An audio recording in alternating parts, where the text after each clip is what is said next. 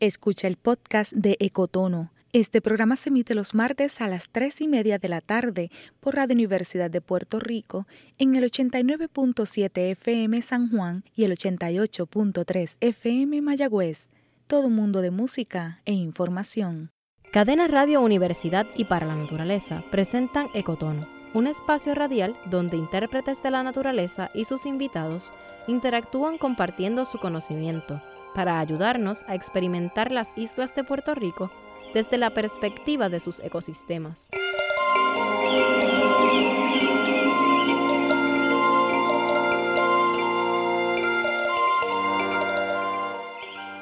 Mi nombre es Débora Rodríguez y soy una voz para la naturaleza. Les doy la bienvenida a Ecotono, un espacio radial en el que los invitamos a escuchar con curiosidad el mundo natural de nuestras islas y a religar sus días con lo que ocurre en él. Calibren bien sus sentidos, que ahora vamos a experimentar en la naturaleza de una manera diferente. La palabra ecosistema se refiere al hábitat y a las relaciones entre los seres vivos que lo conforman, a los elementos vivos y a los no vivos, y cómo estos interactúan entre sí. El planeta Tierra es nuestro gran hábitat, todos los elementos que vivimos en él estamos conectados, desde la montaña hasta la costa y la ciudad. ¿Alguna vez has pensado cómo te relacionas con tu ecosistema? Hoy José Nevares, intérprete ambiental destacado en la Unidad de Comunicaciones para la Naturaleza, nos lleva a conocer una comunidad en las entrañas de Puerto Rico que ha creado una nueva conexión con su ecosistema.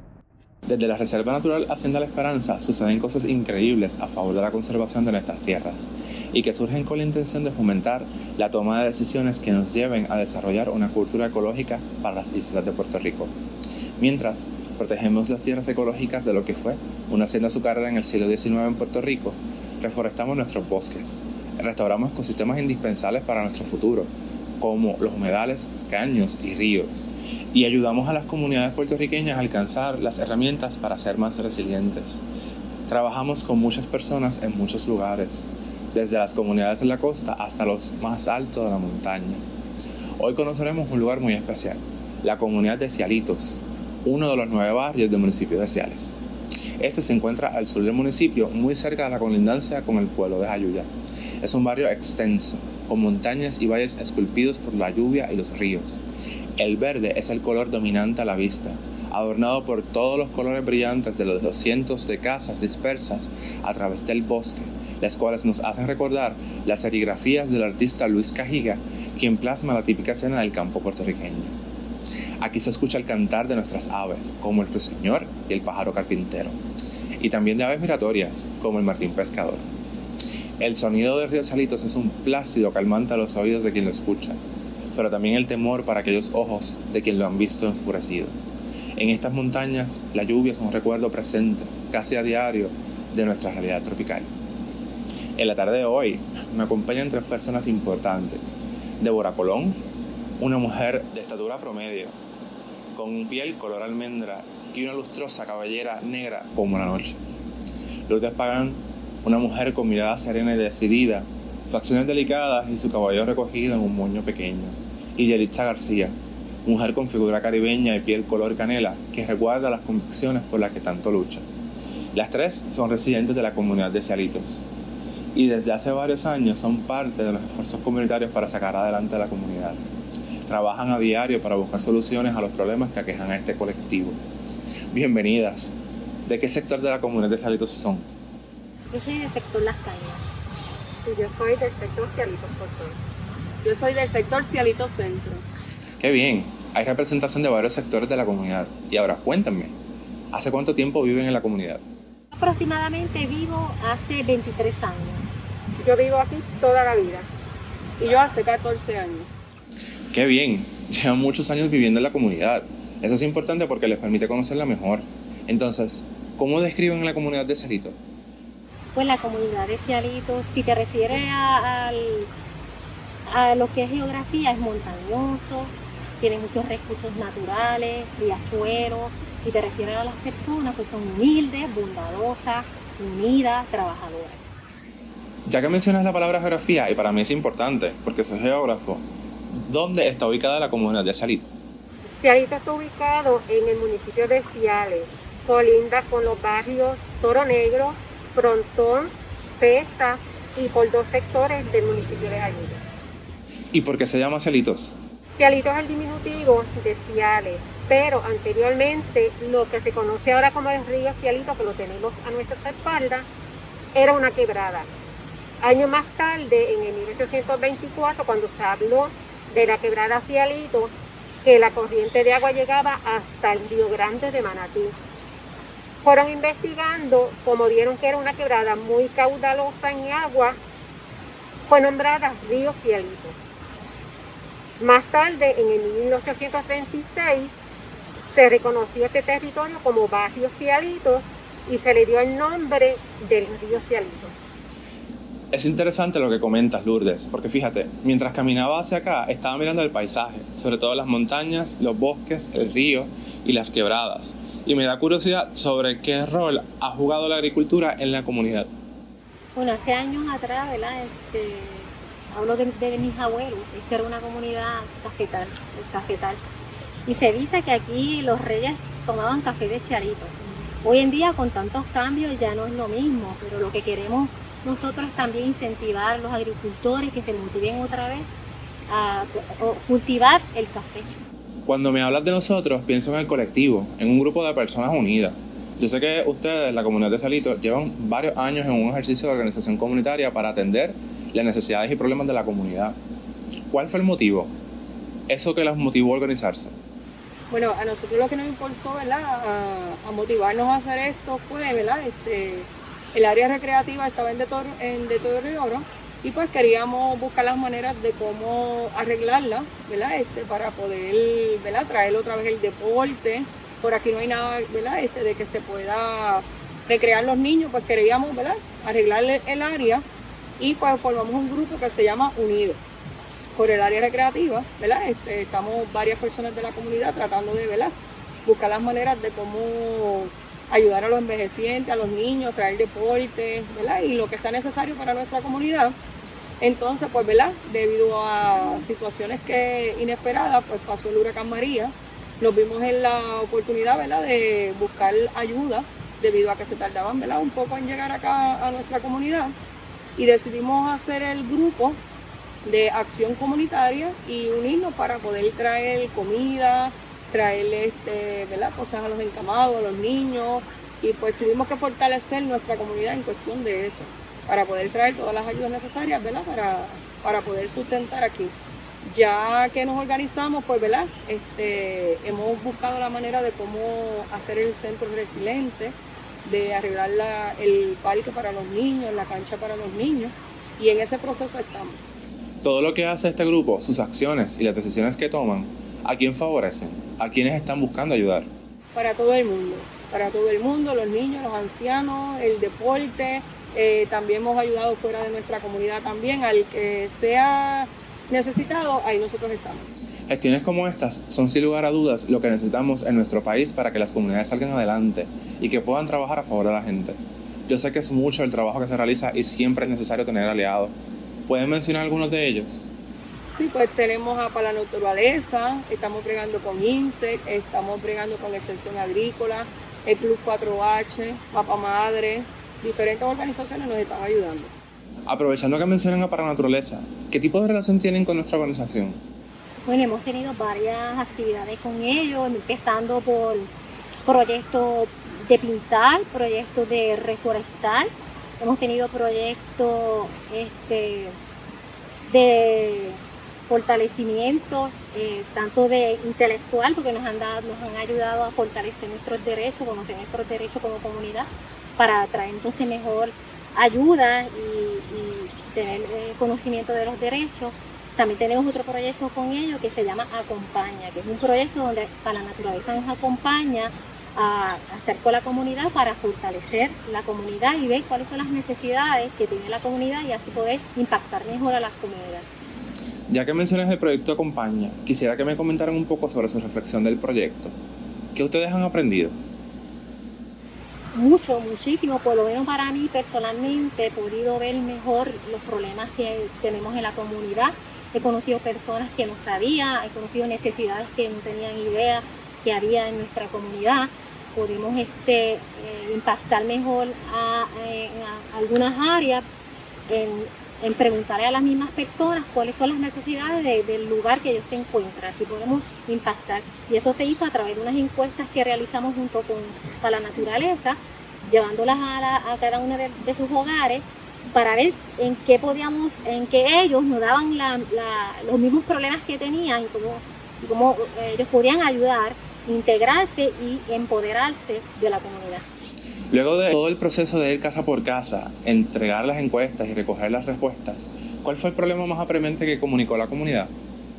Eh, sí, el mayor problema que la comunidad tenía era eh, mantenimiento de áreas verdes y orillas en las carreteras.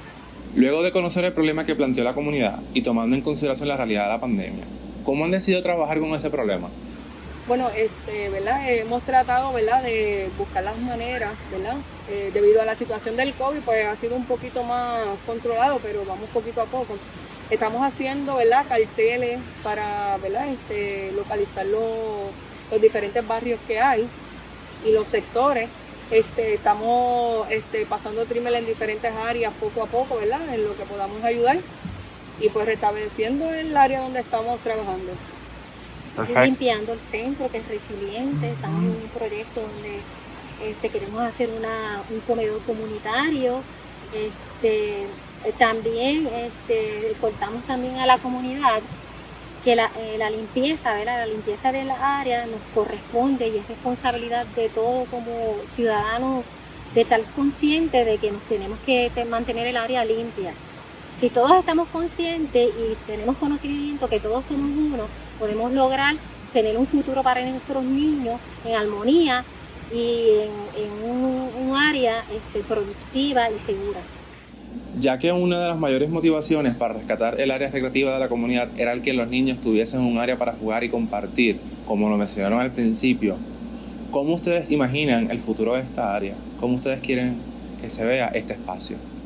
Bueno, por lo menos para mí, ¿verdad? Este, sería, ¿verdad? Ver los niños jugando, este, que ellos puedan tener un sitio seguro donde entretenerse, de que si pasara un caso de emergencia nosotros tengamos todo preparado para poder Este, ayudar a nuestra comunidad y si hay que suplir alimentos o cualquier necesidad, pues poderlos ayudar. También ser ejemplo a otras comunidades que quieran ser resilientes, que quieran empoderarse de sus áreas, este, dar el ejemplo de que sí se puede y nos unimos todos a través de la educación y de aliados que nos puedan brindar ese conocimiento que a veces muchos líderes no se atreven coger esa responsabilidad por falta de, conocimiento a unos derechos que sí tenemos por, eh, ¿verdad? Por derechos que tenemos, este, eh, no sé cómo se puede decir, no sé si ustedes me pueden ayudar. Derechos que son, eh, que son de nosotros.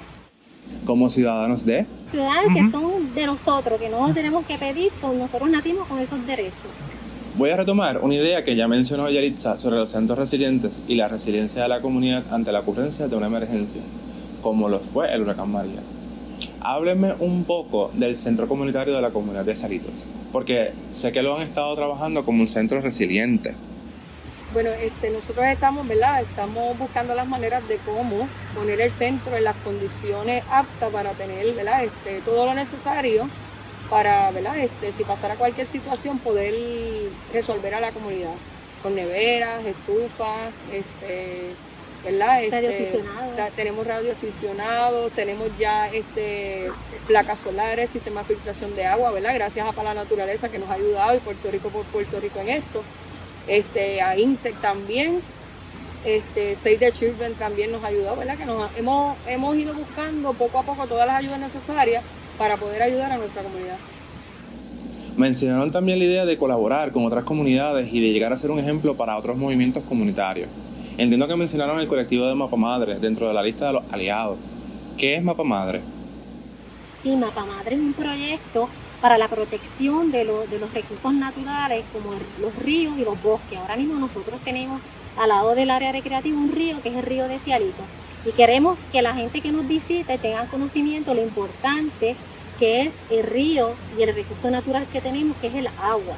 Y entramos a este proyecto donde tratamos de educar a, a las comunidades, diferentes comunidades, para que eh, podamos este, protegerlo. Dentro de Mapa Madre se encuentran otras organizaciones y otras, comunidades, como la comunidad de Toro que ahí nace el proyecto Mapa Madre. Está Amigos del Bosque, que es de Horrocovi, están los muchachos de Bosque Cibales, nosotros que somos este, unidos por el área recreativa y para la naturaleza un proyecto que eh, se ha hecho varias actividades como por la Moda Río, donde hemos visitado cuevas, donde hemos verificado el, eh, agua, donde hemos este, eh, visto aves, identificado aves, identificado murciélagos. También, un proyecto bien bonito que si la gente se integra y hace ese contacto que es necesario con la naturaleza, pues podemos ser más resilientes y más combatientes y podemos proteger porque tenemos un conocimiento de lo importante que es ese contacto y esa protección de nuestros recursos naturales. Escuchar sus experiencias no solo como una comunidad organizada, sino como un colectivo que colabora con otras comunidades por el bienestar de todos, me hace pensar que si nos unimos somos más. Siguiendo esta misma línea, les pregunto lo siguiente. ¿Estarían dispuestos a colaborar con otras comunidades que estén pensando en organizarse? Servir de ejemplo lo digo porque quizás, como ustedes comentaron, muchos líderes comunitarios tienen las mismas inquietudes, necesidades e ideas, pero tienen el temor a estar solos o que todo es muy difícil.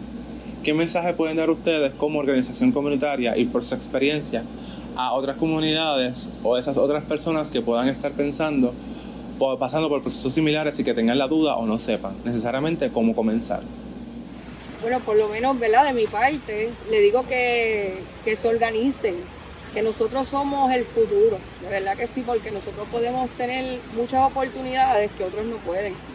Este, nosotros como comunidad conocemos nuestros barrios, conocemos nuestra gente, hay que conocer nuestra gente, hay que buscar cómo ayudar, cómo dar lo de nosotros, que no tengan miedo, que no es fácil, pero sí se puede, sí se puede y hay muchas, muchas, muchas personas afuera esperando que nosotros lleguemos para darle esa oportunidad A, las comunidades y a la organización.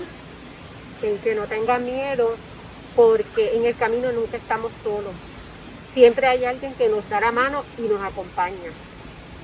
El proceso es bien bonito porque tú a través de, de, ese crecimiento y esa fortaleza que nos lleva a, ayudar, porque esto es dar y ayudar, este, se conoce mucha gente bonita que tiene la misma idea y uno piensa que uno está solo y no, hay mucha gente con la idea de que tenemos que unirnos y que solamente las comunidades, como pasó en el huracán, fueron los que este, se unieron para poder salir del caos que hubo en ese momento, ¿verdad? Que se puede decir, y uniéndonos eh, en comunidad fue que pudimos este, fortalecernos y ver el poder que tenía la comunidad, el poder que teníamos y esa es la idea de que nosotros estamos dispuestos a ayudar, porque eh, ya tenemos recorrido un paso que podemos este, ayudarlo para que ustedes se fortalezcan y que vean que sí se puede. Muchos le van a decir que no, pero sí se puede.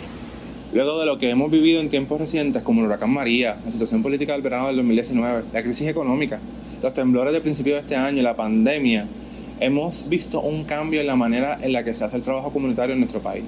Yo pienso que para todos, la comunidad, la gente en Para Naturaleza, ha sido un proceso de aprendizaje y un poco el tener que repensar estrategias para poder manejar las circunstancias. En este proyecto Acompaña, el cual se ha realizado durante los últimos meses del año 2020, ¿cuál ha sido la recepción de la comunidad? ¿Cómo han manejado las complicaciones post-COVID? Pues la gente se ha sorprendido. Eh, dicen, wow, este, hay poder, hay fuerza de voluntad y eso le da una seguridad de que a pesar de todo lo que nos pase, nos adaptamos a, toda la adversidad que nos pueda ocurrir y se sientan seguras de que no nos hemos caído, nos permanecemos ahí, unidos por la comunidad y eso es lo que la ayuda a confiar, a la confianza esa que se ha perdido por años, por no ver nada y a ellos ver e, ese toquecito que le llamamos toque de amor, este, se sienten seguros. Y eso también nos dan fuerza porque hay gente que, nos agradece, ¿verdad? De que estamos dentro de la pandemia, dentro de muchas situaciones, estamos aquí batallando por nuestra comunidad porque la amamos. Nos quedamos aquí, pase lo que pase, y nos adaptamos a cualquier adversidad. Ese es el mensaje, que nos vamos a adaptar a lo que sea para ser resilientes a nuestra comunidad. De eso se trata, de, de cuidarnos a todos. Todos somos uno y nos tenemos que cuidar. Bueno, ahora mismo este, también, ¿verdad? Este, quería comentar que con el, el, ¿verdad? Estamos dando aquí en nuestra comunidad de Caribbean Produce, nos están ofreciendo, ¿verdad? Este, las cajitas de alimentos. En este proyecto eso nos ha ayudado mucho porque hemos podido llevar la información con las cajitas, ¿verdad? Hemos podido llegar a las personas y en cuestión de esta pandemia, pues hemos podido aprender, ¿verdad? De que llevamos un granito de arena a las casas, pero también llevamos la información y por lo menos, pues, ¿verdad? Este, parte de la comunidad nos ha respondido que, ¿verdad? Estamos en un proceso largo, ¿verdad? Que no sabemos cuándo termine, pero entendemos que en, un proceso ya que esto termine, podemos, ¿verdad? Llegar a donde queremos. Eh, la gente va a saber qué es lo que estamos haciendo porque no nos quitamos, estamos aquí y vamos, ¿verdad? Mientras podamos, vamos a estar aquí presentes para nuestra comunidad. Ante estas situaciones retantes, ¿cómo le han sacado provecho al proyecto? Y cada adversidad que ocurre, como el COVID, los temblores, surgen nuevos líderes que se quieren integrar porque saben que, que, se necesita mucha ayuda para nuestra comunidad. La comunidad de nosotros no es de 100 personas, son de 1.400 aproximadamente. Y eso nos ha ayudado a conocer nuevos líderes que quieren impactar, porque no, nosotros éramos un grupo como de 14 y no llegábamos a todos. Y estas cosas que están ocurriendo pues nos ha ayudado a, integrar a, la comunidad, que eso es lo que queremos, la integración y el empoderamiento de, la comunidad. Es extraordinario ver que a pesar de que todos los retos a los cuales nos enfrentamos como sociedad, ustedes han visto oportunidades para dar continuidad a su causa. Todos los proyectos que tienen con sus aliados, las gestiones que hacen por el bienestar de todos, surgen de una voluntad genuina por ayudar a los demás. El bien que quieren hacer se nota en cada acción que realizan, no solo con la naturaleza, sino con cada familia, con cada persona que agradece el trabajo que han hecho. Pienso que es una labor extraordinaria la que han realizado con la comunidad y con todas las personas a las que han apoyado desde el primer momento. Las comunidades en Puerto Rico necesitan más gente como ustedes que puedan imaginar y soñar un mejor país para todos y que entiendan que para poder llegar a ese futuro todos tenemos que trabajar juntos y de manera participativa. Antes de despedirme, quisiera dar un espacio para que me comenten alguna reflexión final sobre lo que hemos dialogado hoy. Aquí en este lugar, con este atardecer y con las nubes, los rayos del sol, el sonido del río, en fin, un momento mágico. Yo quisiera compartir, este, ¿verdad? Que pensemos que nos quejamos mucho no, no, nos damos cuenta que nosotros somos la solución, la construcción de un nuevo país, de, una nueva comunidad que dejemos de quejarnos tanto y empezar entonces a crear y a construir. ¿Cómo lo podemos hacer? Comenzando con no tirar basura, comenzando con integrarse a la comunidad, con ser más empático con la comunidad y, comenzando con ustedes mismos desde su hogar, enseñando todas las cosas que se puede hacer dentro de, de una comunidad. En el caso de que alguna comunidad o líder comunitario quiera comunicarse con ustedes, para buscar más información o ideas de cómo organizarse, ¿a dónde le pueden escribir o cómo le pueden buscar en las redes sociales? Pues tenemos la página en Facebook que es Unido por el Área Recreativa de Cialitos. Lo pueden conseguir ahí. También tenemos el email que es acción comunitaria 787 gmail.com y nos pueden, si tienen alguna duda, quieren este, podemos hacer hasta organizar eh, algo comunitario que tengan, que quieran saber, pues nosotros podemos organizar algo para ayudar a nuestro, a nuestro Puerto Rico, que sea mejor. Estamos dispuestos a ayudar, el que quiera.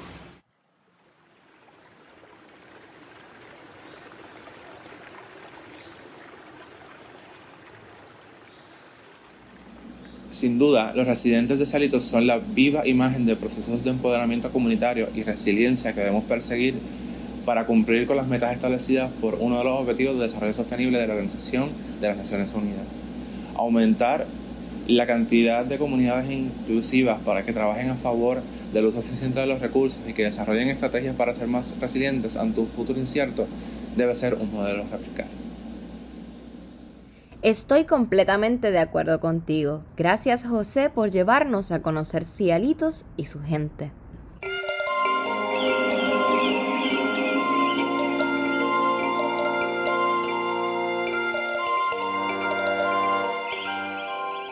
Si quieres conocer a José y a la comunidad de Cialitos, visita próximamente las redes sociales de Para la Naturaleza, donde encontrarás contenidos sobre actualidad. Escríbenos a ecotono.paralanaturaleza.org con tus comentarios, preguntas o sugerencias después de cada programa los martes de 3 y 30 a 4 de la tarde. Este programa fue editado por Laura Cintrón de Para la Naturaleza y Aitza Santos de Radio Universidad de Puerto Rico. Agradezco a todos los colaboradores de este programa y Eduardo Alegría por la música. Recuerda que puedes encontrar este y todos los episodios de Ecotono a través de las plataformas sociales de Para la Naturaleza y cadenas Radio Universidad. Les habló Débora Rodríguez, una voz para la naturaleza.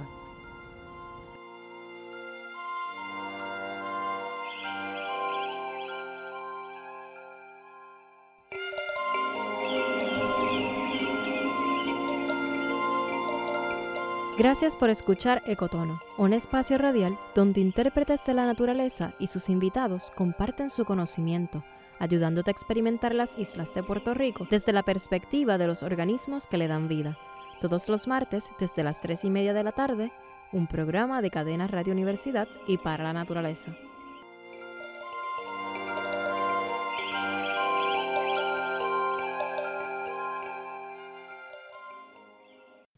Acaba de escuchar el podcast de Ecotono.